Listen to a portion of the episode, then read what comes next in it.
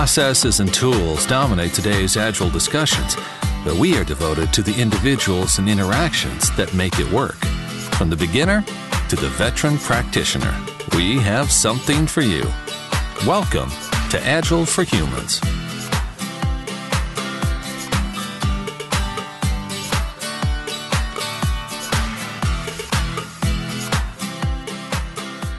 All right, welcome to this week's episode of Agile for Humans. I'm your host, Ryan Ripley.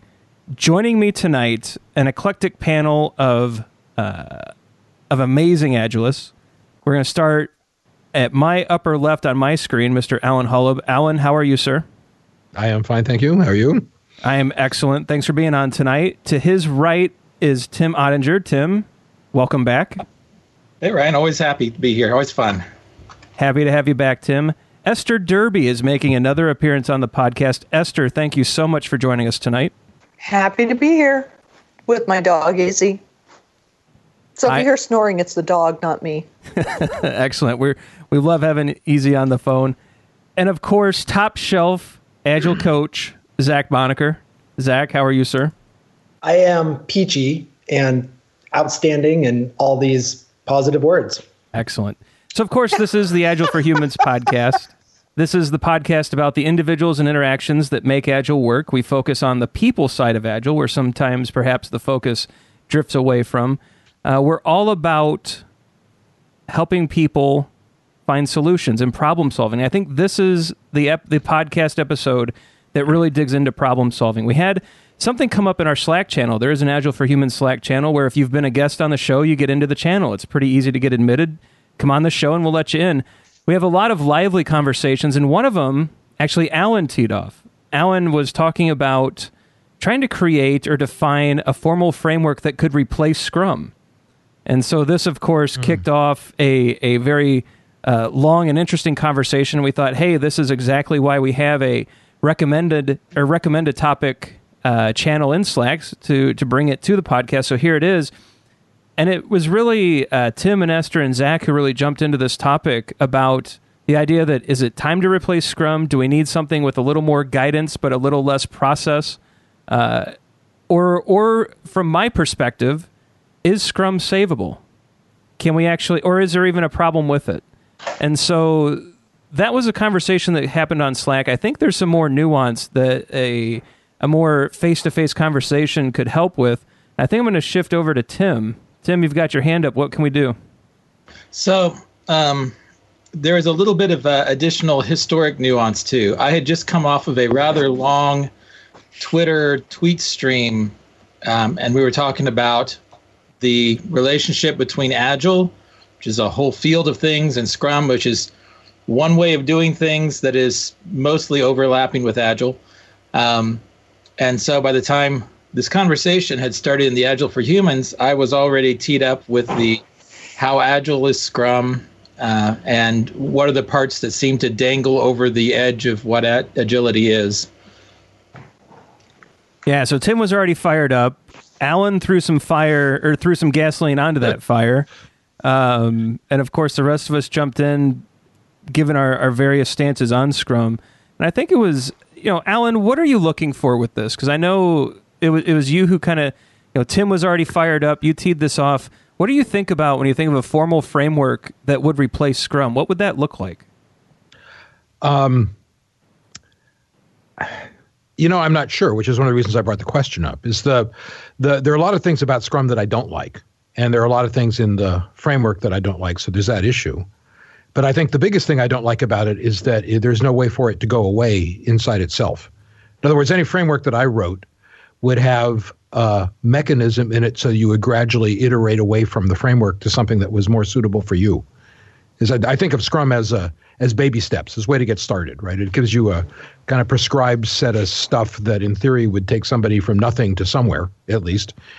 And it doesn't go further than there. And my experience with it is that it doesn't really work in the long term is that and i don't know any mature shop that's really doing hardcore by the book scrum. Everybody's evolved away from it. Everybody's got their hands up.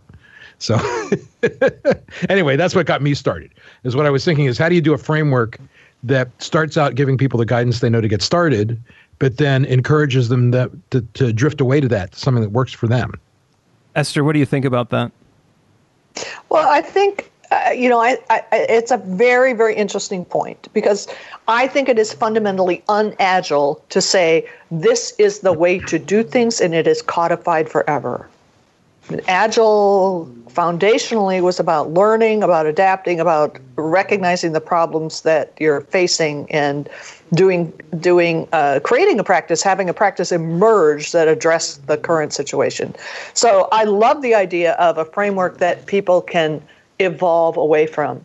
And I think one of the um, issues I'm seeing in a lot of companies is that uh, the idea that you would actually evolve a process d- doesn't exist other than you evolve it to your uh, you know back into your uh, original way of thinking like so you're doing scrum or fall or something that looks a lot like what you were doing but with different words um, so what to me is missing is that piece of of continual learning and adaptation and understanding your problem deeply and devising or uh, adapting practices that will help you solve that problem. That's what's really missing for me.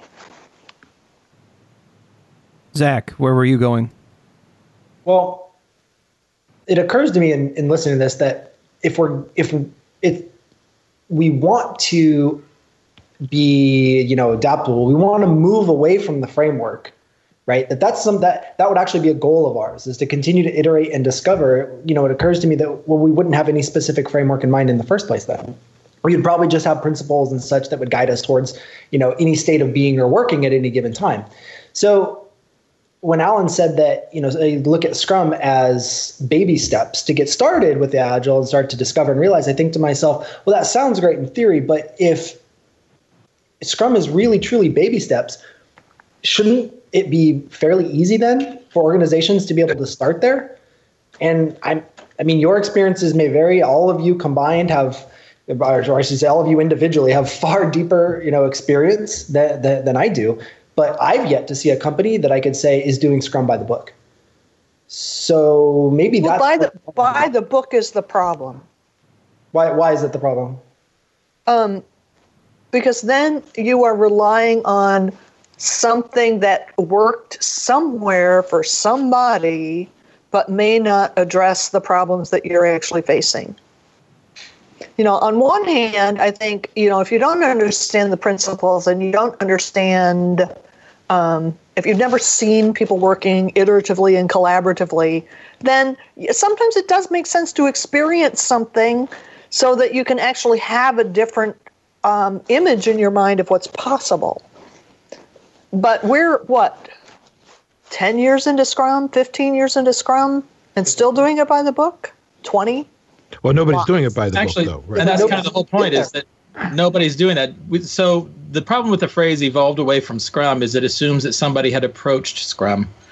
Um, I think that absolutely what you end up with is a set of principles and values. You know, maybe something like, you know, maybe the four values of modern Agile might be a good place for that. Maybe the original values from the Agile Manifesto are a good place to go.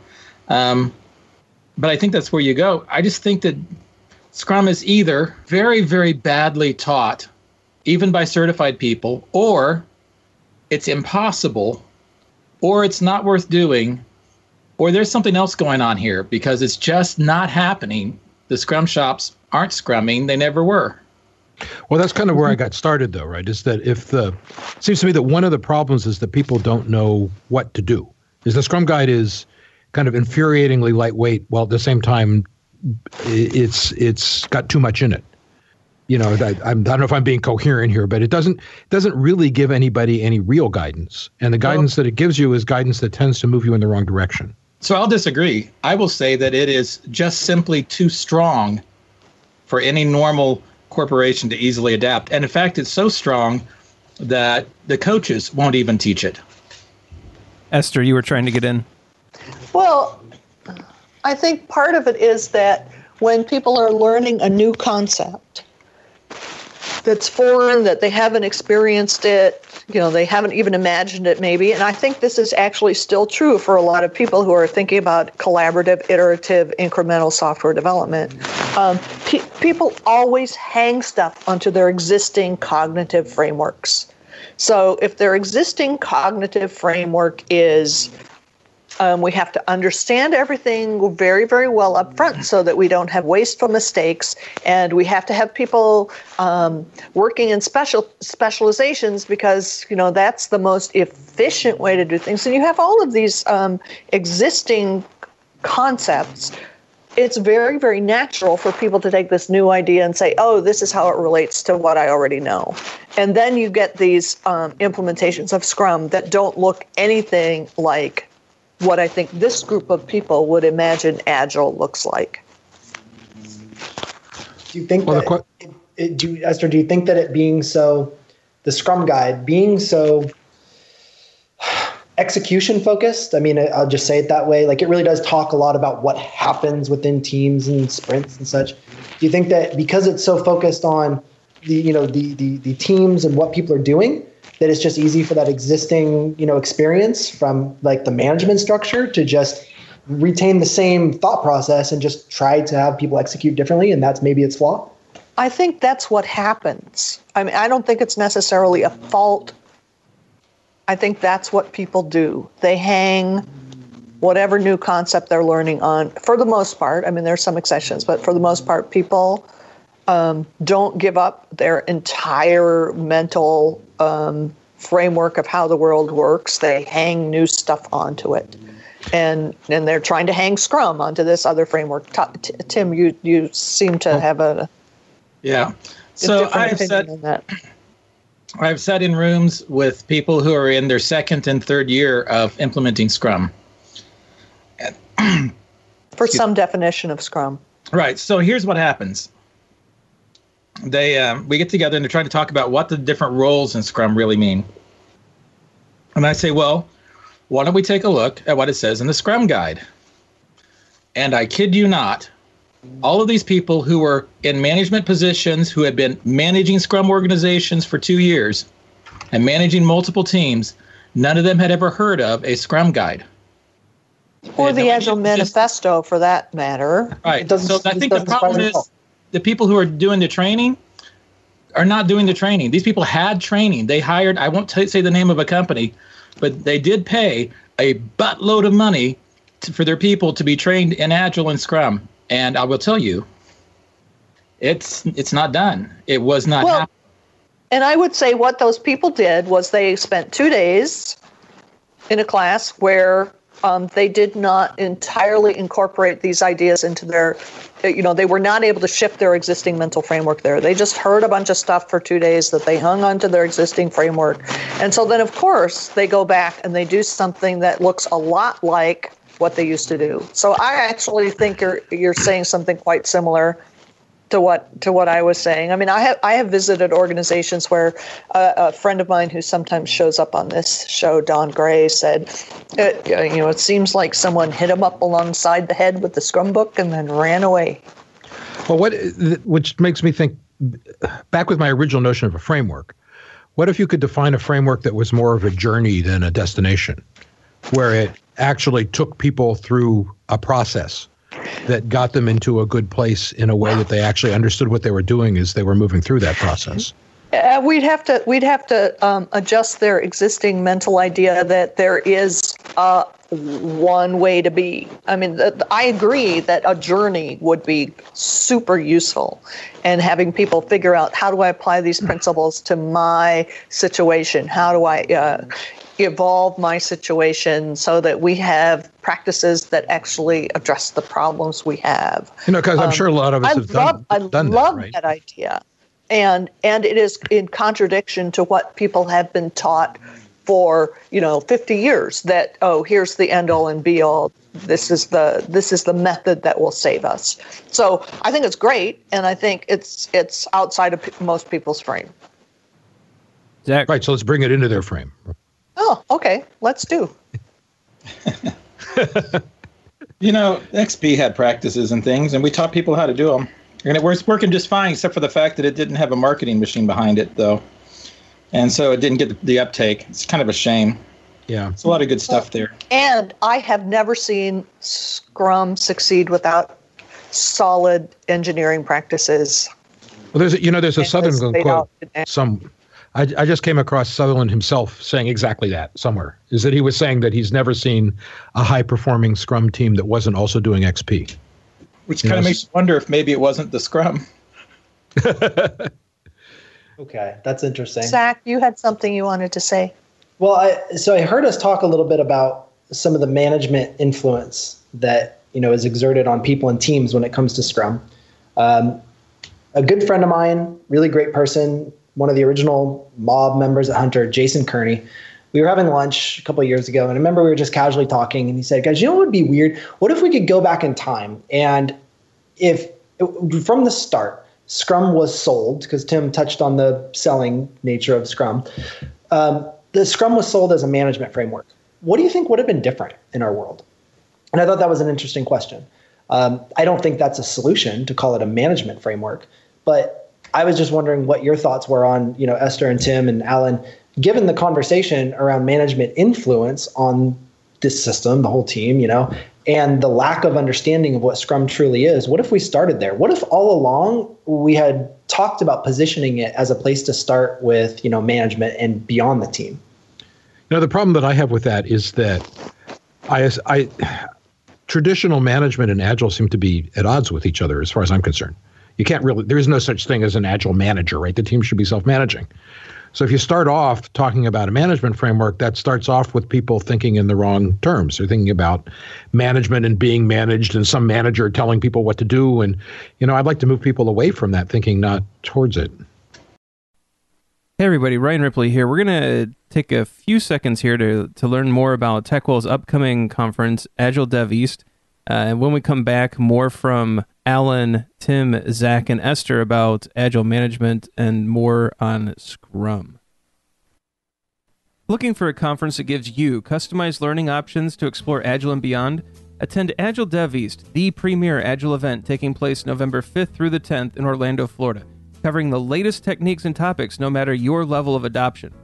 Immerse yourself in hot topics such as Agile and Lean development principles and practices, scaled Agile development, Agile teams and leadership, digital transformation, and more. As an added bonus, the event is co located with Better Software and DevOps East conferences. Your one registration automatically gives you access to all three programs.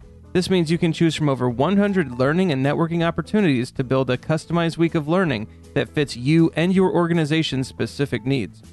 Be inspired by veteran keynote speakers, in depth tutorials, topically driven concurrent sessions, networking events, and more to develop skills, supercharge knowledge, and re energize your career growth. Explore the program at well.tc forward slash agile. Agile for Humans listeners use the code AgileDev to receive up to $200 off any registration package over $800. Visit well.tc forward slash agile, use the code AgileDev, and I hope to see you there.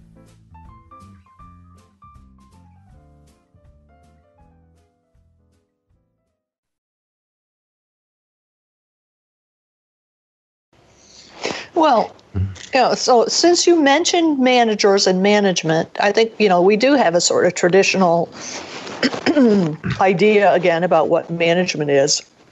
And Tim and I were involved in a conversation on Twitter today. Well, you were in part of it too, Allen. Yeah. That uh, you know, I, I, I I think it is far more strategic to think of management as steering the system and and creating enabling conditions for teams. Unfortunately, our history and our legacy um, frames management as controlling people, controlling processes, and uh, kind of keeping people in line. Right. It seems to me that if you can get people away from that, you've got people a long way towards being more agile. Sure, And I, that's I and that's and that's the struggle, right? That's the struggle that I always have, is trying to beat down the tell you what to do guys, and Well, replace that with uh, trust people to do their work guys, right? Is I it's don't it's a I hard don't wanna- I don't want to beat them down. I want to shift their thinking to there is something far more strategic than what we are currently doing. Because when you talk about beating people down and you talk about we don't need managers, you get yourself a group of people who are feeling like our jobs are threatened, our identity is threatened, our meaning is threatened. Yeah, but they are. they their jobs back. are threatened. But their jobs are Not threatened. not if it not if they are reframed as your job is steering the system and creating enabling conditions. In Yeah, that case, their job is far far more strategic. Yeah, what, So what I'm not I'm not valuable? oh go ahead, Zach. Well, no, I, I'm, I'm really sorry to interrupt, but I'm saying exactly on, on your point, uh, Esther, is what if you actually sold that as rather than your job being in jeopardy, what if or it's actually there's more potential for your job to be even more valuable than it was before? How well can we convince them of that? I mean, because I see it that way, right? I see it as an opportunity to actually make their position even more valuable, not It's- to make it away. It's hugely strategic. I mean, when you think about it, day to day supervision and task assignment is um, boring, not strategic. Seeing the system, creating enabling conditions, evolving the system, that's usually strategic. Yeah, but it's a different job. What you're describing Well, is not what they do now. It's not their area of expertise. It's a you're moving them Sure, into a but- different but- job, which is sure, fine. Right, Sure, but it's going to be equally threatening, don't you think? their area of expertise for the most part wasn't management when they became managers either. It was writing code. I mean, that was, you know, I, I was a programmer before I was a manager, and they made me a manager because I was good at programming. You know, so I had to learn some different skills. I can learn different skills. I think part of this too, though, is is the transition from management to leadership, and that's a common theme that's especially going on in the agile community right now. Is how do we get away from how do we get away from the yeah Tim on a swing over there?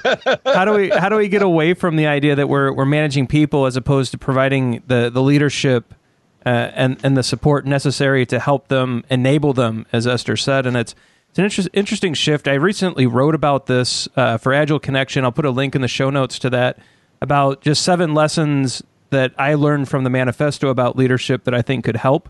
But this is this is our struggle, right? So this is but this is also why I think Scrum is working perfectly as designed right? So Scrum is not a framework that is uh, going to solve a single problem. It is a it is a framework that is going to expose every dysfunction in an organization, and it does that brilliantly. And I think a lot of the ScrumBut instances, or a lot of these um, local optimizations or sub optimizations, are in response to the dysfunction that the framework has uncovered.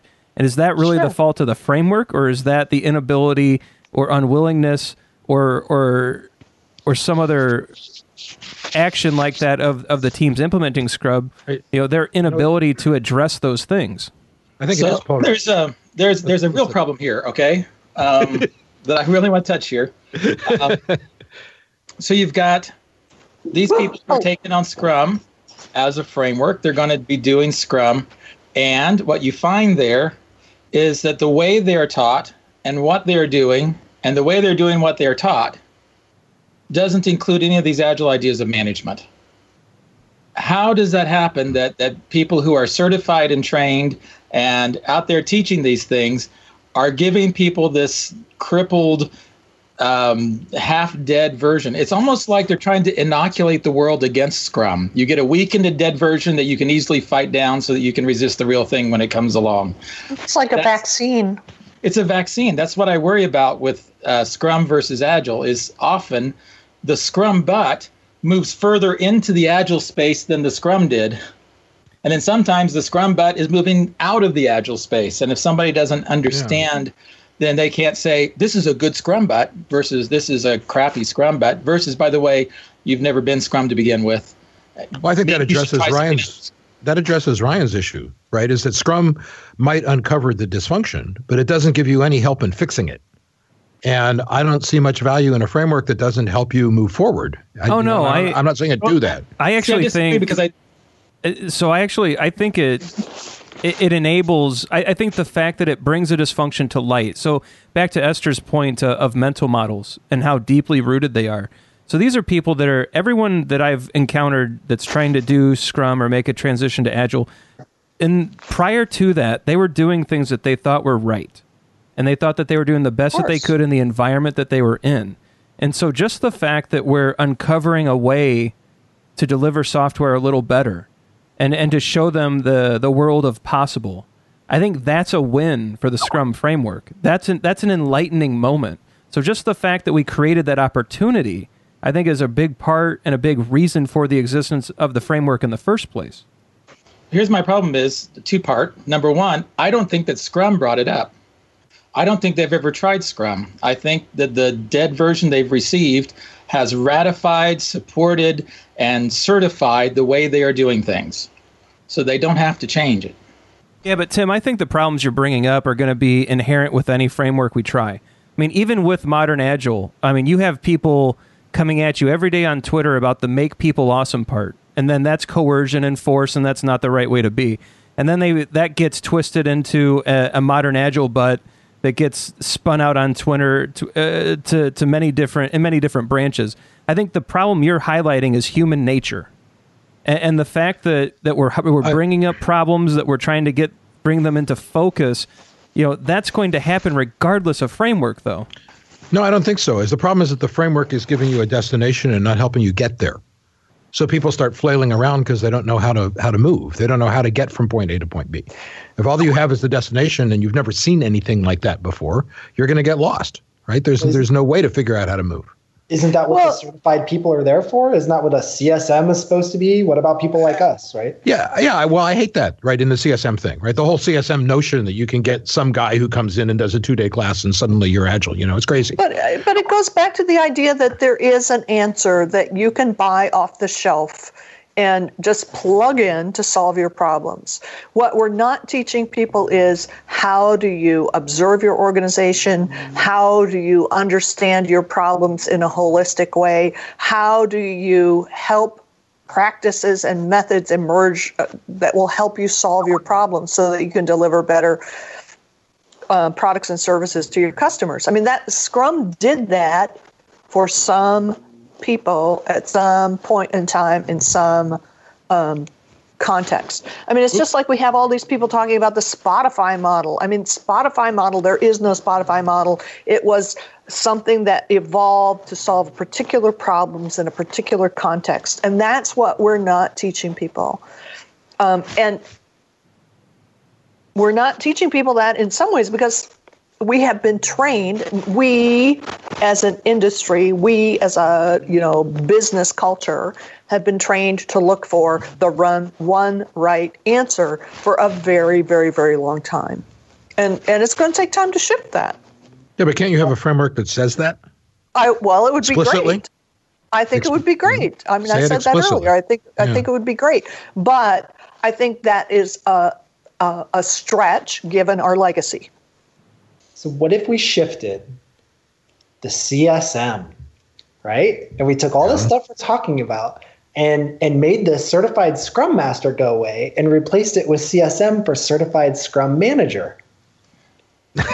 it just fixed Scrum. I think. Did I just fix Scrum? so we get the podcast. That's actually an interesting question because um, we got different ideas about what management is. Yeah. Um, and you know, whatever it is we do, this listening, looking, understanding, that can be taught. It would be cool. that's what people really learn. So I, I, wanted to put another woot woot woot and a plus 100 under Esther's comment.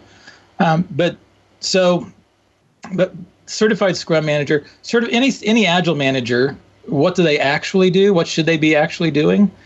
That's a teachable set of skills. That's probably more important Absolutely. than anything underneath it all. And actually, not just them, but team members because yeah. it's a tall order. It's a tall order. Um, well, I think putting it all on managers is is abusive, right? Yes. I mean, it, it's it's very paternalistic. The managers have to have all the answers and solve all the problems, so that everybody else is, you know, doesn't have to work at looking at understanding those and understanding how they might contribute. Right? I mean, on one level, because of the power managers have, I think they have a greater responsibility if they had the skills to see the system and figure out how to shift the system. But it's not widely taught. Yeah, but it's not widely taught because things like the Scrum Guide don't even hint that you need to be teaching it. Well, I think you know, people are looking at that. They're looking at that for guidance, right? But they're not getting the right far, guidance. Far broader than the Scrum Guide. I mean, this is a this is a legacy we have with management I mean, we have a legacy of thinking about organizations as as vast machines, and if we just design, if we just, you know, deconstruct the work into its component parts, and we design jobs, you know, that uh, address all of these little pieces, and the pieces work together. They everybody does their job; it will all work. I mean, this is a legacy of thinking about organizations and thinking about manages management that is, you know far, far longer than Agile. So Esther. I don't, so, I, I, don't think many people realize, um, or perhaps I was, maybe I was in the dark on this, and everyone else knew this. But I mean, you were heavily involved in the formation of, of Scrum Alliance and in the in the early days of Scrum. Were these conversations happening then? I mean, was management uh, because management has been left out of the Scrum Guide? I mean, that, that's a topic that's just Scrum is the Scrum Guide is essentially silent on, and so that's not a. I'm not judging that. I'm just saying that that's kind yeah. of that's a fact there. What were these discussions happening, and that was a conscious decision, or was it intentful, or is there there's something else to this? Well, I was around for part of the uh, you know the origins of Scrum, and things didn't go quite the way I thought they would. um, um, you know, as they as they sometimes do. I mean, good things and bad things come out, no matter what what the intentions were. Um, I think one of I mean, there were various voices in that conversation, and there were some voices that just were anti management. You know, we don't need no stinking managers, which I think actually was not helpful.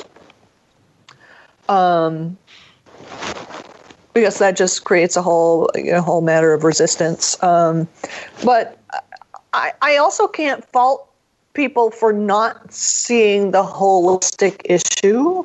I mean, these are these are folks who were working in software and found something that worked for them in software, right? I don't know if I answered your question. I think I didn't. No, you're you're fine. I I, I just find you know these conversations are interesting. It's easy to. I think Scrum has uh, the king of the hill syndrome, and to an extent, you know, ninety percent is is around the the the percentage that's reported on all of the agile surveys about you know ninety percent of everyone that claims to be doing some form of agile, they're claiming that they're doing Scrum. It's practiced by tens of millions of practitioners daily worldwide. Um, it is the king of the hill, and and so it is easy to to come at it as Scrum is a failure. Scrum has done these, these terrible things.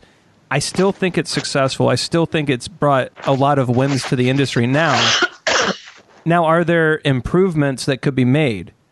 Absolutely, but I haven't heard anything that we've talked about, including modern agile, that does not fit within this very loose framework. I've heard nothing that couldn't be done within the Scrum framework. I well, there's a lot of things in the Scrum framework that I don't like at all. That I, I don't think are helping people. PO, the whole notion of a PO, I really hate. You know, it seems that it encourages people to not talk to your actual customers by putting this this uh, surrogate in between you and the customers. And the PO is often representing the business, not the customers. You know, it seems to me that all software projects are going to fail if they're not making the customers better people, if they're not helping them solve real problems. And it takes an exceptional PO to actually do that. You know, so I, you know, you say talk about ninety percent of the shops out there calling themselves Scrum shops. Well, yeah, but whether they actually are Scrum shops is another matter entirely. And uh, so you, see, I, I at least see a lot of dysfunction surrounding the Scrum roles. And in the case of something like a PO, I don't even know that the role belongs there. You know, the same with an SM is that the, there's a lot of coaching stuff going on in the SM role, but I would rather just see a coach and get rid of this whole notion of the scrum master as somebody who's supposed to be orchestrating the meetings and that so, kind of stuff. So, just looking at the um, product owner role, in many organizations, that was an extremely positive evolution. Right, it's Having a step in the right direction. That's what I said. Baby steps, right? but it's been it's been ossified, and that's the issue that I think we're at least for me it keeps coming back to. It's become ossified. Yeah, that yeah, was but, exactly the point I, I wanted to make was, yep. I mean, Allen, correct me if I'm wrong. But like, does the Scrum Guide not describe? I mean, does the Scrum Guide describe a product owner? as somebody who is really solely only looking out on behalf of whatever the business is asking of any time, or is it asking for trying to be the lens and the balance between team and customer collaboration, maybe even being the catalyst that helps narrow the distance between customer and team, maybe even being the driving force for making that, that happen. That's what I get when I read the Scrum guide and the description of the product owner. Now I get it that there's no guidance in saying how do we, you know, create that or make that that happen. But you know, product owners behaving badly, so to speak, I, I, I, don't know if I would say I think that that's you know a problem of Scrum or or, or an issue that, that that I have with it. Instead, I kind of see it. Well, I guess I I I, I see it more like um, guidelines, right, that have been offered to help us understand what business you know me- mechanisms help us understand what business value could be and to experiment and explore that in the context of our own system. We've just kind of i don't know tried to take existing mindsets like um, like esther has talked about and just apply them to what we have today and say see we have product owners. And i get that that isn't you know very helpful but i don't know if i could really call that a fault of scrum. Does that make sense I think that it makes it makes sense to me. I mean, I just I just worked with a group of people trying to move them off during a job description for a, a, product owner that was essentially a backlog administrator because that's kind of their where they're coming from right? And the culture can only do what the culture can do. It can evolve to the next three steps. It can't make a leap of 20 miles. And i think that's one of the problems. You know scrum assumes that people can make a leap of 20 miles. They can't you know yeah, they it, can it, you know even then though i th- still maybe i've got product product owner phobia or something. But the mm-hmm. the from my point of view, from a developer point of view, the way the the thing that lets you get rid of an upfront design is that when the questions that would normally come up ahead of an upfront dev- design process come up during development, there's somebody in the room who can answer the question. Is that you, otherwise you've got to be doing stuff up front. And it's rare for me to see a product owner that can do that who can actually come up with a definitive answer to a question that you need an answer for in order to move ahead with the programming. Mm. And when you get it wrong, the consequences of getting it wrong are enormous. As I've, I've mm-hmm. been um, uh, fiddling around lately with putting slides together describing the cost of delay. And when you talk about a team with six or eight people in it and you get a week's worth of delay because you got the wrong answer for a question, we're up in the $200,000, $250,000 range in terms of the cost of that, um, both in terms of direct costs and in terms of the product being delivered a week late. And it's so there's a there's this huge business consequence for not getting a right answer to a question. And I'm not see, I read through the Scrum guide and I don't see that. I don't see that even mentioned in the Scrum guide. And it seems to me that's a critical part of what a PO has to do. So that seems to me to be a flaw in the framework, right? Is that it's it's we ha- well. So on one hand, it sounds like you want the framework to be extremely descriptive and prescriptive, and yet it cannot be because it cannot anticipate every context. Right, but I'm so, not seeing it even allowing for the way of working that I'm describing. Is yeah, but people well, when I bring this up in the Scrum shop, people are shocked. I don't think it's I don't think it's prohibited. I mean, I, I advocate for people understanding their customer deeply, and for development teams meeting with their customers, seeing their customers working in whatever way they can do that. The more, the better.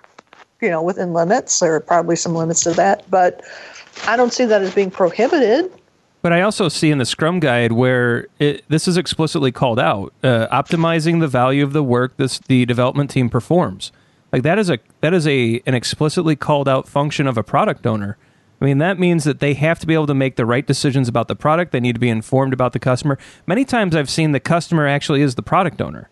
And so, especially right. in environments where I've been in either currently or in the past, very, very talented people fill the, these roles and they, they actually are I focus them in as a coach on optimizing the value. Now, perhaps other coaches, you know, pretend to to perhaps they think that hey, we need a, a, beautiful backlog and that's how you become a good product owner. But I actually think in the Scrum Guide when they say optimizing the value of the work that de- the development team performs, Allen, I think they're hitting on on your your concern directly. Right, but they don't get that. If people don't get that, then there's something wrong with the sky. Yeah, but the, the, problem with, with anything agile, the problem with anything agile or Scrum is that you also have to engage your brain. And perhaps maybe that should be the, the opening line of, of the manifesto because I don't I don't fault a framework for when people read that and then they ignore it. You know, I So So now I get to tell you the story of the, uh, uh, it's one of the most astonishing Scrum trainer stories in my entire repertoire. That I was talking to this woman who who was complaining about this class she had given because people were asking all these questions and they were challenging her. And I said, "That sounds great." They were thinking, they were wrestling with the ideas, they were trying to figure it out. And she said, "I want people to drink the Kool Aid."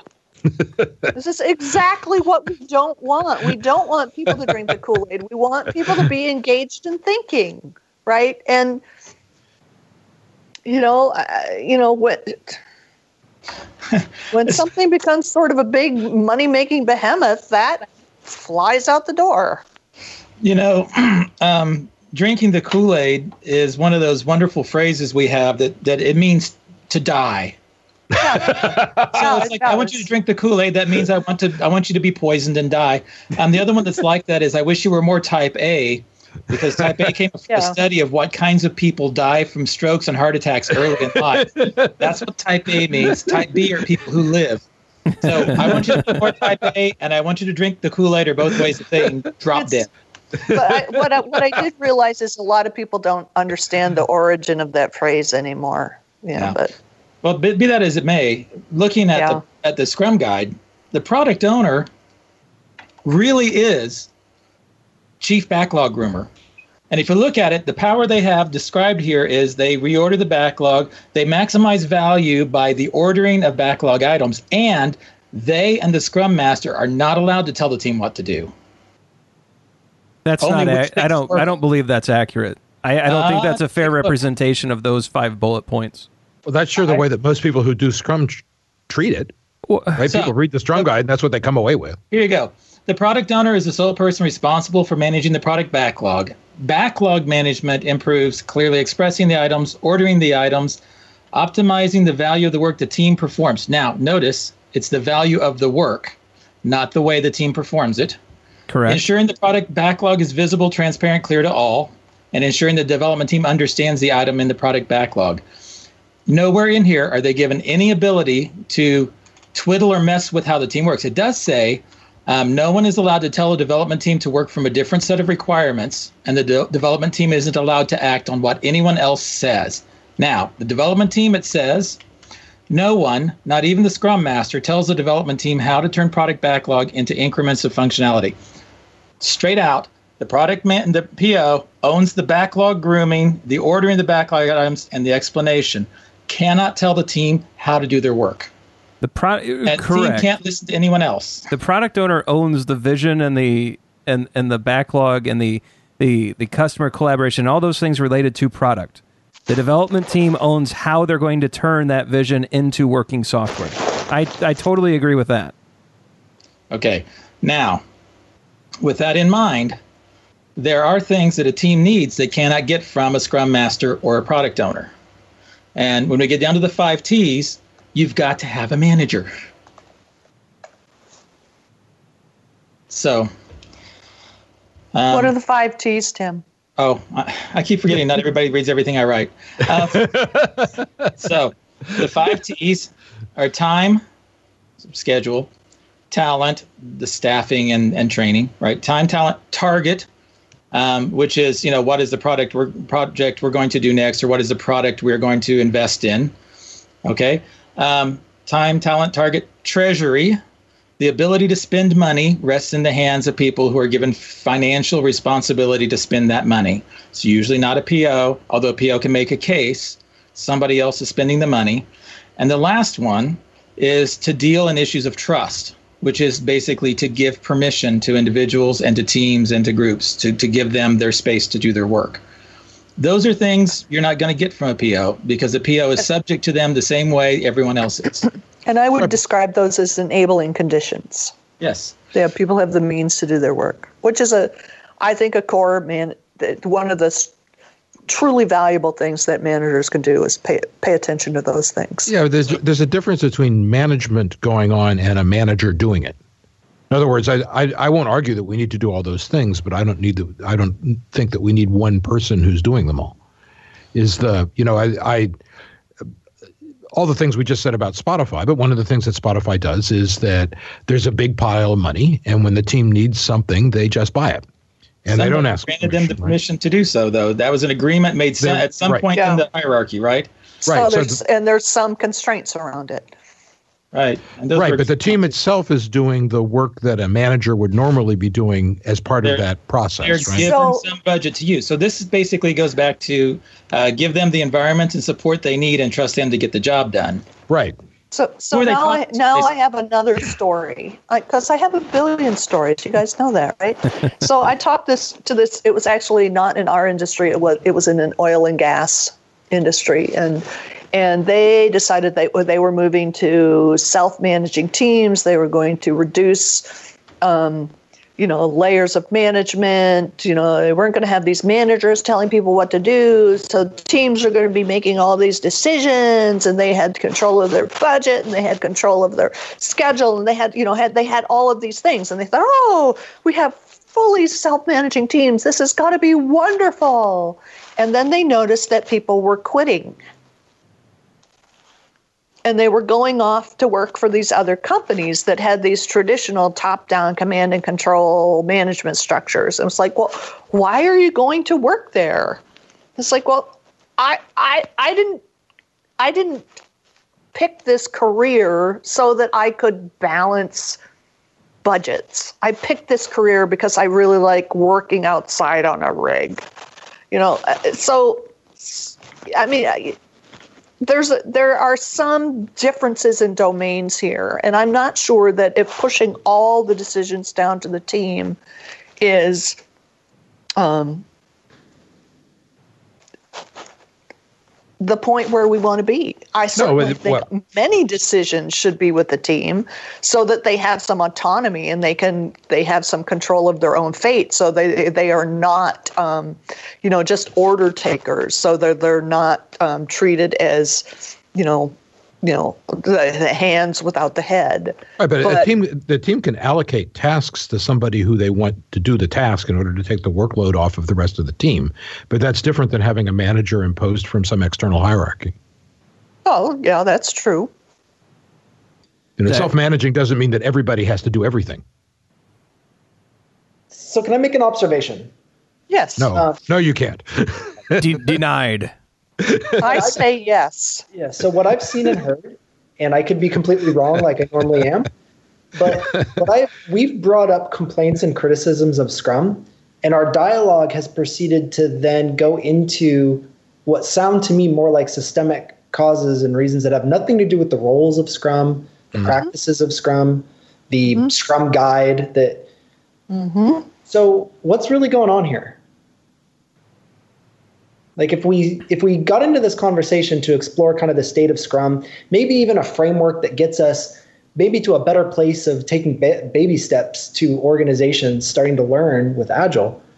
But yet every time we attack this framework we seem to get into things that really have nothing to do with scrum. What's really going on? Like what's holding it back?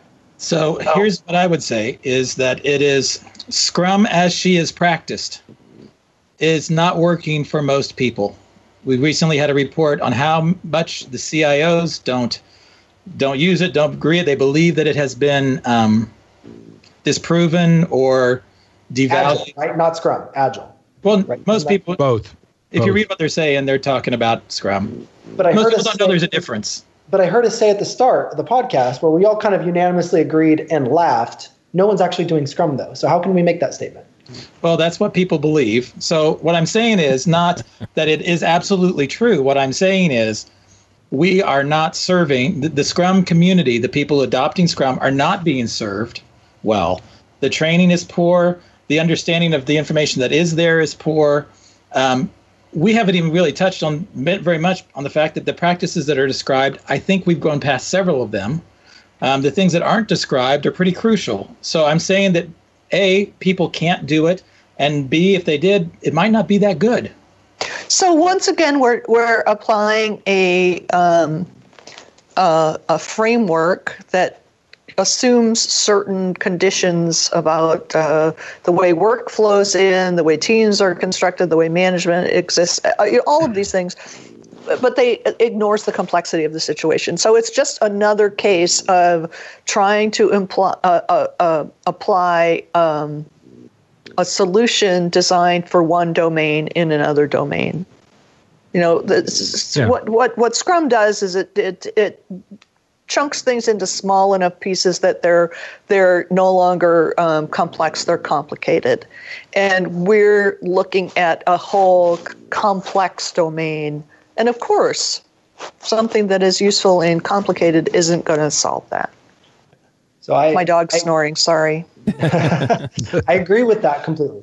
Um, but and and but isn't because there's a the challenge. I want to get your input on this idea. So, um, Geoff Watts uh, wrote a book called Scrum Mastery, and so for listeners who mm-hmm. really want to get into, you know, they want to be Scrum Masters. Uh, maybe you're just starting to become a Scrum Master. For listeners, that's a great book because it gives you wonderful scenarios that you can consider how to behave and such. So, um, but in in Geoff's book, he had a statement that said, "So while doing while actually, you know, executing Scrum to the guide is not the goal. But, and I'm paraphrasing here, but while it's not the goal, companies that made the decision to use Scrum probably had some reason in mind to do so. Um, they probably believed that by going to Scrum, they they would increase their success. Right? For lack of a better vision statement, if we go and we start using Scrum, we'll be more successful.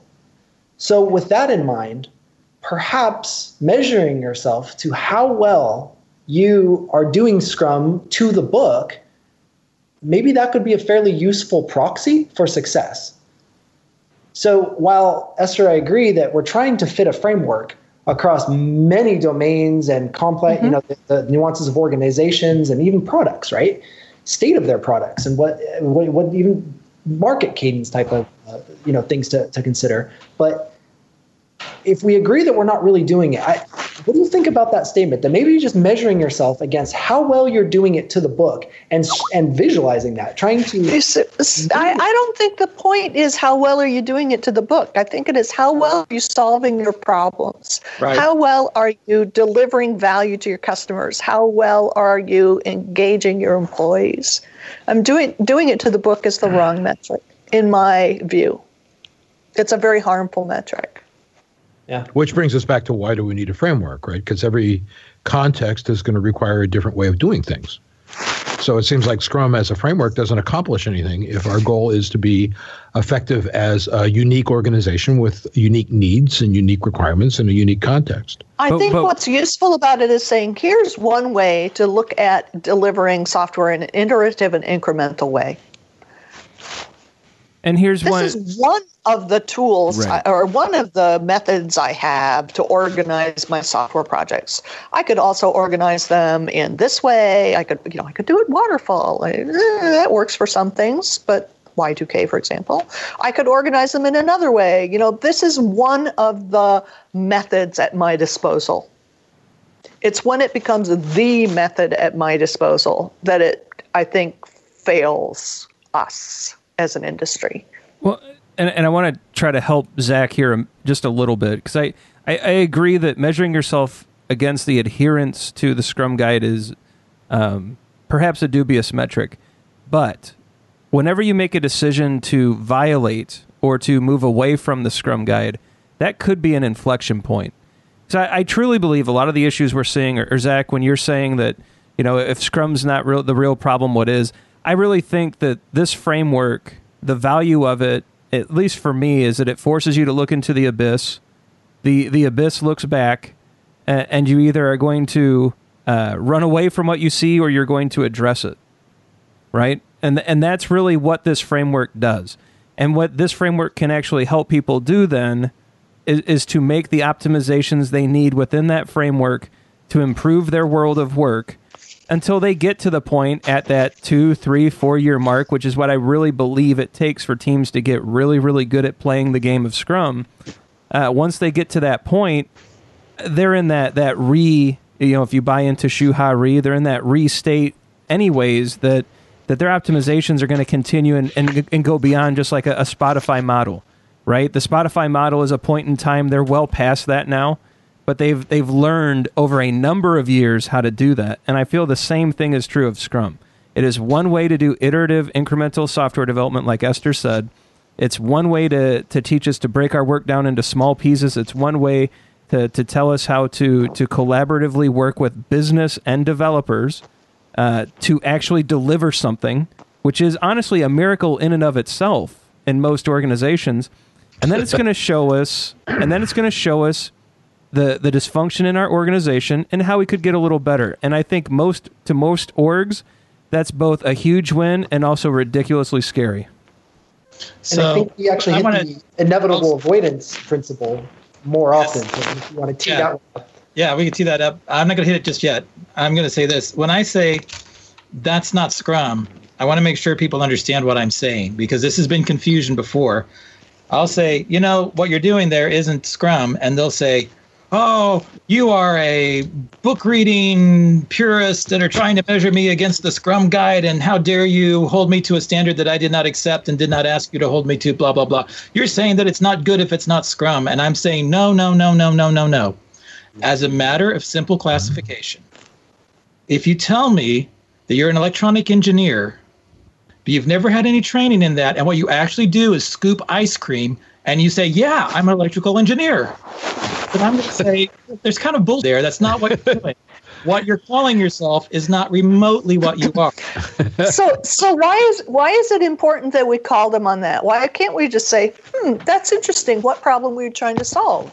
Is is that, what you're doing solving the problem?" Because because oh, that gets us that gets us better? in the whole agile slash Scrum has failed problem, right? In other words, the if what you're doing is not Scrum, and what you're doing is failing, and then you say Scrum failed, and I'm proof of that, then we haven't accomplished anything useful.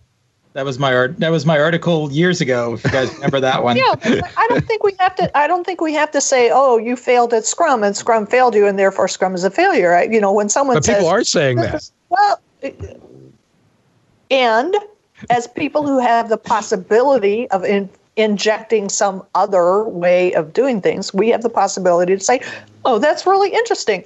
Why are you why are you doing it that way? Why did you think it would help? What problem are you trying to solve? Is it solving that problem? Well, you know, describe the problem. Describe how this makes it different. Does it help? Does it not?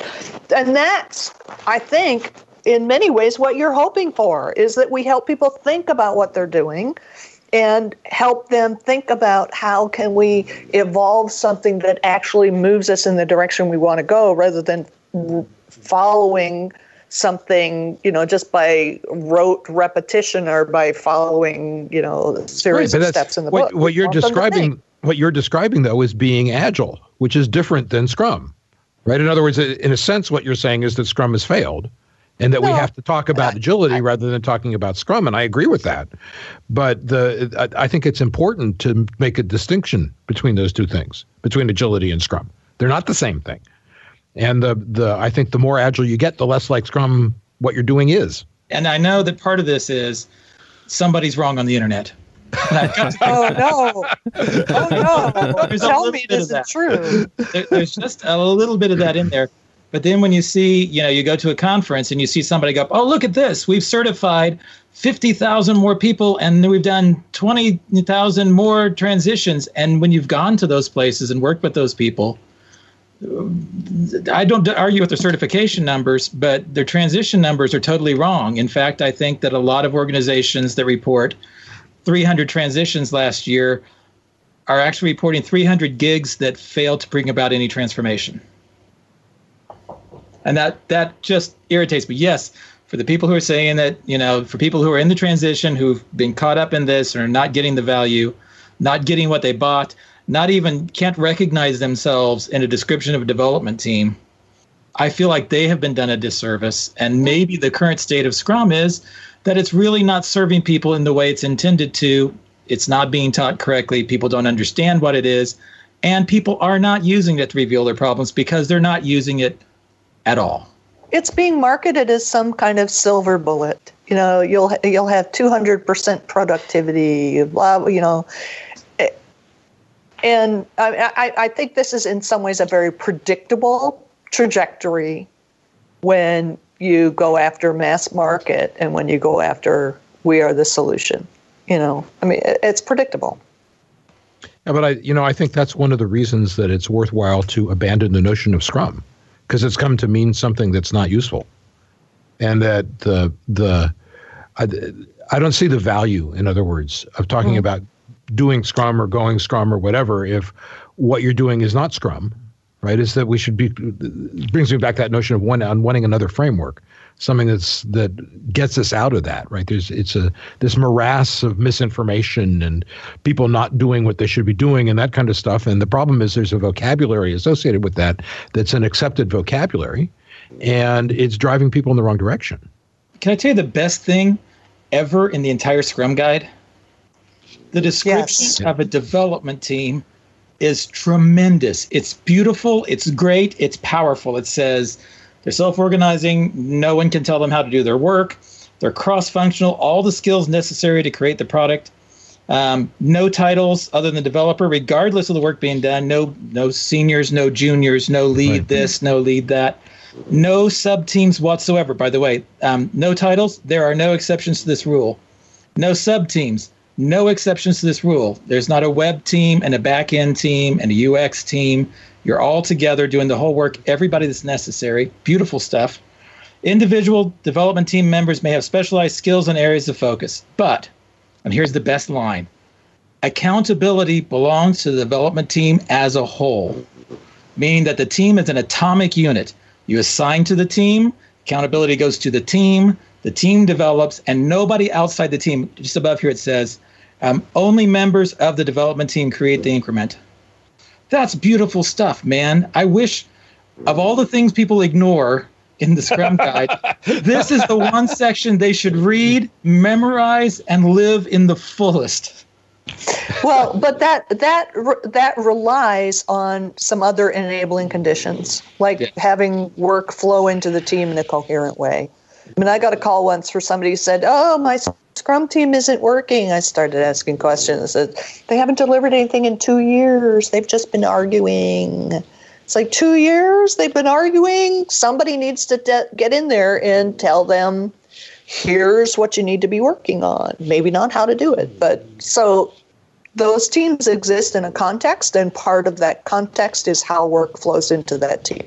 I want to go back to something that Allen said, where and, and Allen, correct me exact your verb. I'm trying to paraphrase here, but it was that you know, agile is Scrum is not agile. So if I'm you know if I am doing Scrum, I'm not agile, right? And I've never liked the the phrase of you know this is agile or that's not agile, but it's like if I was doing Scrum really, really, really well, like I was actually, I, I, don't, again, the goal not being by the book, but if I was really adhering to the book, I mean, we, we actually had an organization that operated in a way that could allow us to do scr- the Scrum as it's designed. Would we not be agile? Would sure. Not- I, I, I, I, didn't, I don't think I said that Scrum wasn't agile.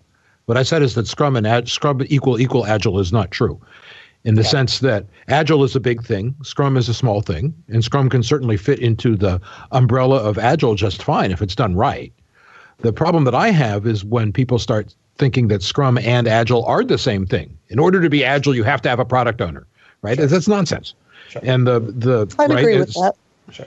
And all the misinformation that's out there. You know, you'd said that you know Scrum is basically so subverted now with and I agree, right? I mean, we just, we're just taking it all of it as factual Scrum. All these horrible experiences. People are writing articles about as soon as they went to Scrum, the stock dropped by ninety percent. You know, all this garbage, right? right? Right. Um, but since I've been counting, since 2009, it's on a secular pattern. It's uh, it's in cycles every year, annually.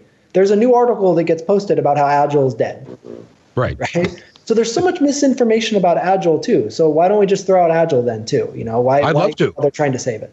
I'd love to. What? I'd love to have another word. I want another word right? The problem well, with another I, I word is that the other word is going to get perverted around to right, exactly. the same, right, the so, same way that Agile has been perverted. So right? we we need to teach. We need to focus on helping people to think seriously and systemically about their organizations and their issues, rather than handing them.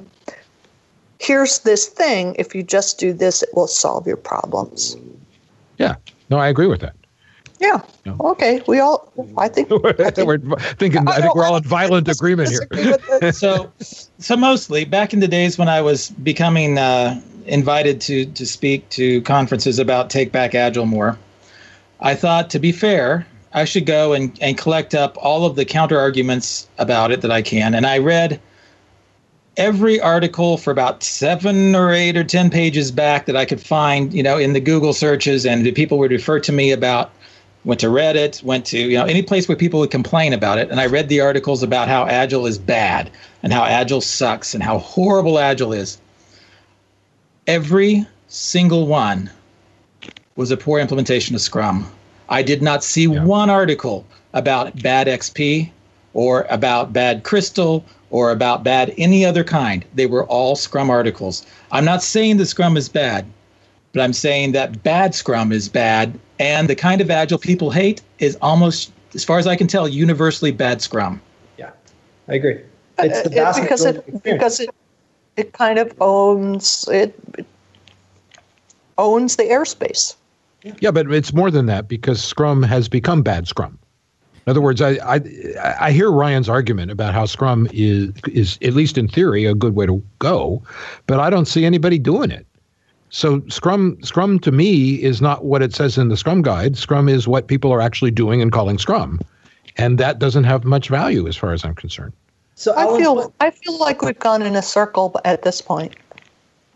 So let me ask this question then, not a circle. So you you talked about a new framework and you said I have a problem with the product owner and stuff. Allen, what would be, in your opinion, what would be the one thing that you would take away, add, change, or whatever to Scrum to improve the, I don't want to say adoption, but just to improve people and organizations' ability to use Scrum? It's rigidity. It's kind of again we're kind of going circular here, but if you look at the section of the Scrum guide, I don't have it in front of me, but if you look at the section on retrospectives, um, a retrospective, from my point of view, should really be a Kaizen process, which means that if you think about what you're doing and what's in the way is is something that is part of the Scrum Guide, then it should go. But you look at the Scrum Guide retrospective section, and it says that's the one thing you can't change. It still has to be with within the bounds that are set by the Scrum Guide. Any changes that you make, and that kind of prescription is something that I really don't like. I think it really should go. Is that the Scrum makes the the fallacy of Scrum? I think is that there is a way to do things, and I don't believe that. Right. So I the, and that's the problem that I have with it is that it is prescriptive. Is oh, if that, only we had someone here who was really knowledgeable about retrospectives. Yeah. yeah. What if, we, what if we did? Yeah. You know, that uh, the, the retro topic is probably a, a great future podcast. I think at this point, though, not to be too prescriptive, but I think we've reached our time box for the night. yeah, um, we're we're kind of in a circle. Yeah, we are getting we're getting to where we're kind of circling back to the previous discussion. I think it's um I think the journey was interesting. I think we all were able to to get our points out, which is you know for five opinionated bright people, that's hard to do. Aww. Oh, all of you. So I think we all did a nice job, um, you know, managing this conversation. Uh, and, and it is interesting. Scrum is is the the three hundred pound gorilla in the room. You know, it is the it is the the prime topic of in the agile space. It's uh, there's a lot of bad Scrum out there. I think there's a lot of good Scrum out there. I think there's definitely room for improvement uh, in the way that we train, teach, coach, and, and perform uh, the game of Scrum. And I hope that we uh, are able to to work collaboratively and and valuably uh, in a direction of improving that that world of work because Scrum is here, and and it's not going away, and and if it will either um, be something that teams embrace to to do amazing things with, or it will be the to the detriment of a team. And I hope that we find ways to uh, improve the world of work and, and make sure that uh, more teams are, are helped than harmed. Uh, and that would be my wish. And I hope that, uh, I, I, and I, I, doubt any of you would disagree with that. So, but I do want to thank all of you uh, for for having this conversation. I think it is fun to to bat around the ideas of Scrum, um, and I, and I hope the the listeners enjoyed it. You know, at this point of the show, I think all of you are veterans of the show by now, and so this is uh, the time where you're free to give your final thoughts on the topic, uh, promote anything that you have going on, anything that you want to get in front of the listeners. Uh, the floor is yours, and I'd like to start with Esther or someone else.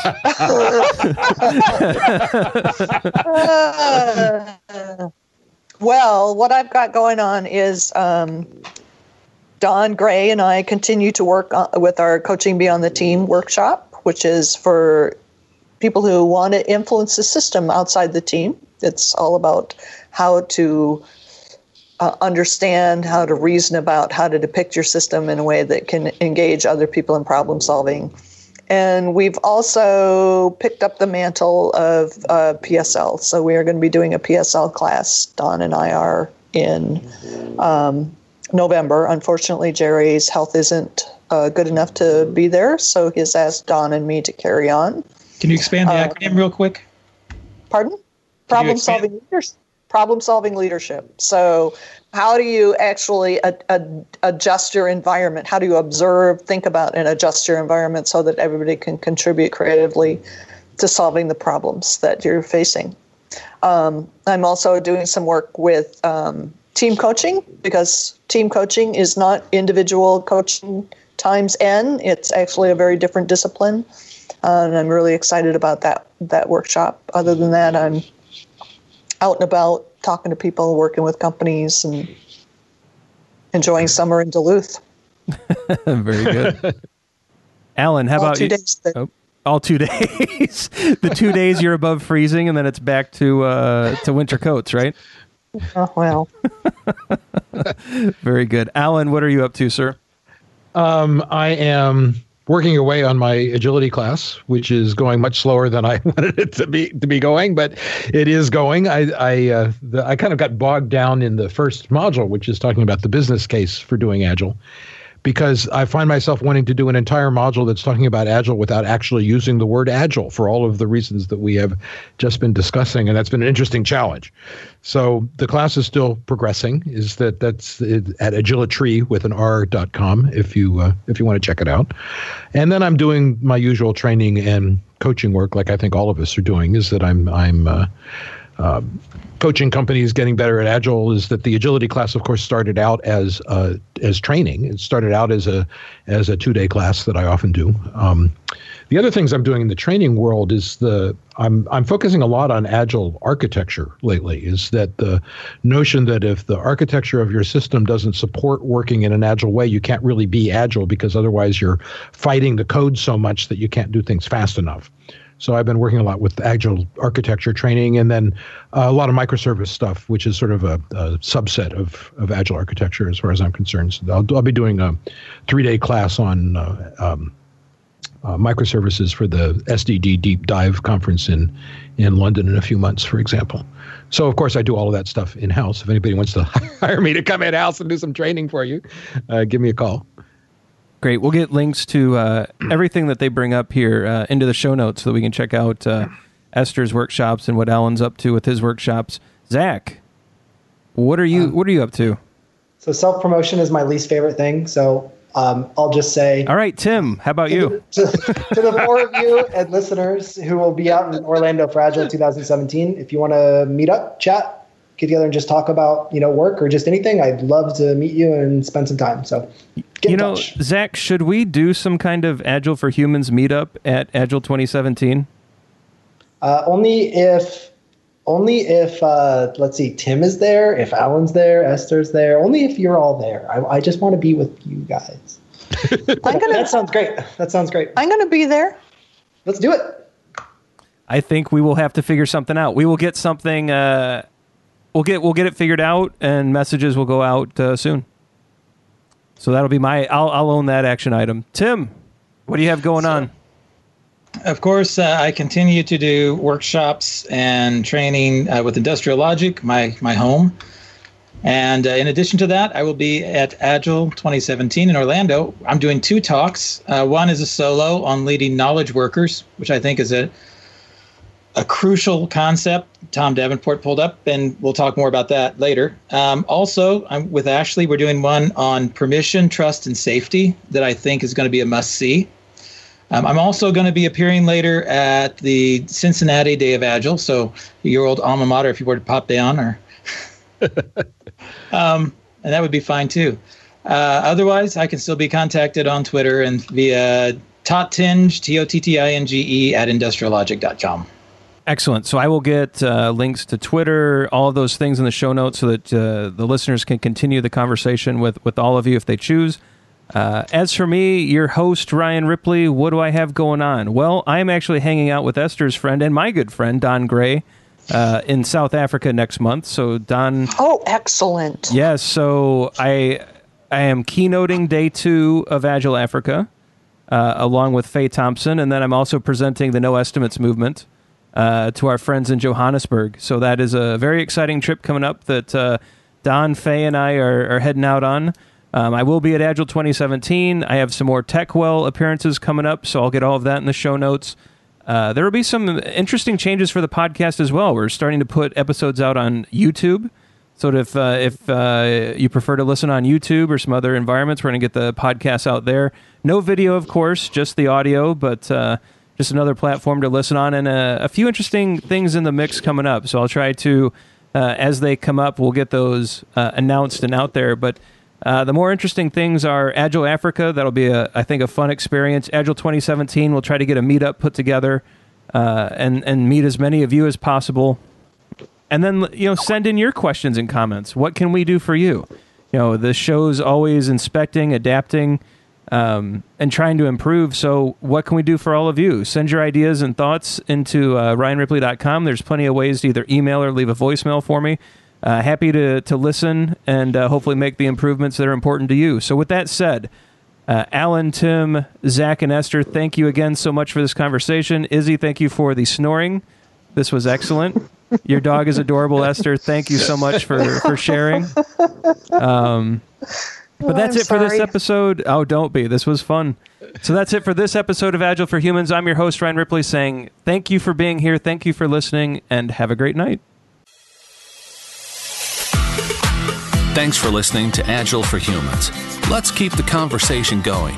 Drop us a question on Twitter at Agile for Humans or visit agileforhumans.com.